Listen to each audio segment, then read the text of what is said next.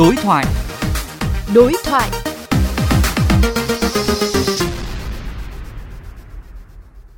Thưa quý vị, một trong những nội dung đáng chú ý trong đề án phát triển kinh tế đô thị thành phố Hà Nội từ năm 2025, tầm nhìn năm 2030 do Ủy ban nhân dân thành phố Hà Nội mới phê duyệt là việc phân vùng hạn chế hoạt động của xe máy để tiến tới dừng hoạt động xe máy trên địa bàn các quận vào năm 2030.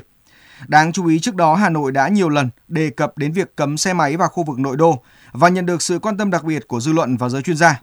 Vậy kế hoạch lần này có gì khác? Lộ trình nào để phát triển vận tải hành khách công cộng đáp ứng nhu cầu đi lại của người dân khi xe máy bị hạn chế hoạt động? Phóng viên Quách Đồng đối thoại với tiến sĩ Phan Thị Mỹ Thanh, trường Đại học Công nghệ Giao thông Vận tải xung quanh nội dung này. Theo bà, kế hoạch lần này có gì khác so với trước đây ạ? Việc hạn chế xe cá nhân trong khu vực đô thị là cần thiết bởi cái sự mất cân bằng giữa nhu cầu đi lại rất là cao và cái hạ tầng giao thông còn nhiều hạn chế. Điều này thì cũng đã áp dụng ở nhiều quốc gia và đặc biệt là phù hợp với các cái đô thị có quy mô dân số lên đến gần chục triệu dân như Việt Nam. Tuy nhiên thì cần phải phân biệt rõ cái hạn chế xe cá nhân với việc là cấm, đặc biệt là cấm xe máy. Bởi vì hạn chế là thông qua các cái giải pháp quản lý về phương tiện, ví dụ như là hạn chế về phương tiện lưu thông theo khung giờ hay là hạn chế các cái khu vực đỗ xe rồi uh, tăng phí đỗ xe áp phí uh, chống ùn tắc chẳng hạn. Cái hạn chế này nó sẽ khác rất lớn với cái việc cấm là sử dụng các cái biện pháp hành chính và pháp luật. Để thực hiện mục tiêu hạn chế phương tiện cá nhân theo bà giải pháp trọng tâm cần thực hiện là gì? Để thực hiện các giải pháp này thì ờ, có thể tóm gọn lại trong hai chữ kéo và đẩy và thực hiện đồng thời.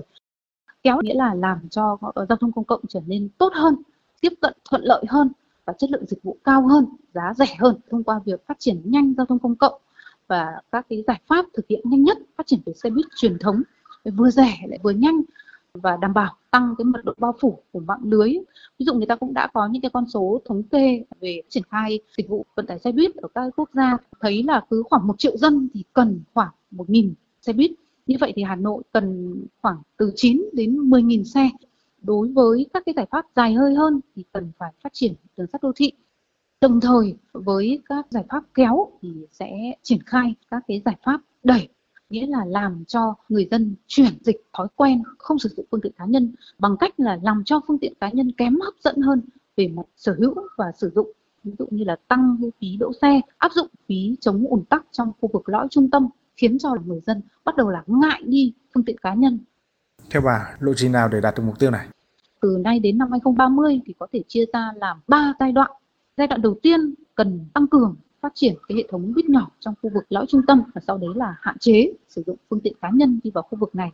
Dần dần, áp phí đỗ xe máy cũng cần phải cao hơn hẳn thì đối tượng đi xe máy cũng sẽ rất là cân nhắc, chứ không chỉ riêng về đối tượng mà hay sử dụng ô tô như hiện nay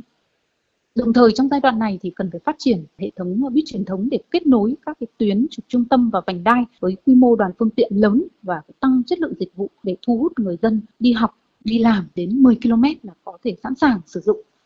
Trong cái giai đoạn tiếp theo cần tiếp tục tăng cường cái hệ thống buýt truyền thống, ờ, đặc biệt là các cái tuyến buýt nhánh và buýt ngon để ờ, mật độ bao phủ dày đặc hơn và bất kỳ người dân đô thị nào cũng có thể tiếp cận đến xe buýt gần nhất trong vòng từ 5 đến 10 phút đi bộ thôi một cái triển khai rất là quan trọng nữa, đấy là các bến xe buýt là cần tiếp cận phần lớn các cái trường học, bệnh viện, các trung tâm thương mại, các cái điểm du lịch và hoàn thiện các cái mạng lưới tìm kiếm buýt có thể xem và đặt lộ trình, thậm chí là đặt và thanh toán vé thuận lợi để nhóm những người trẻ thực sự là thích đi xe buýt, bởi vì tiện lợi hơn, rẻ hơn, an toàn hơn.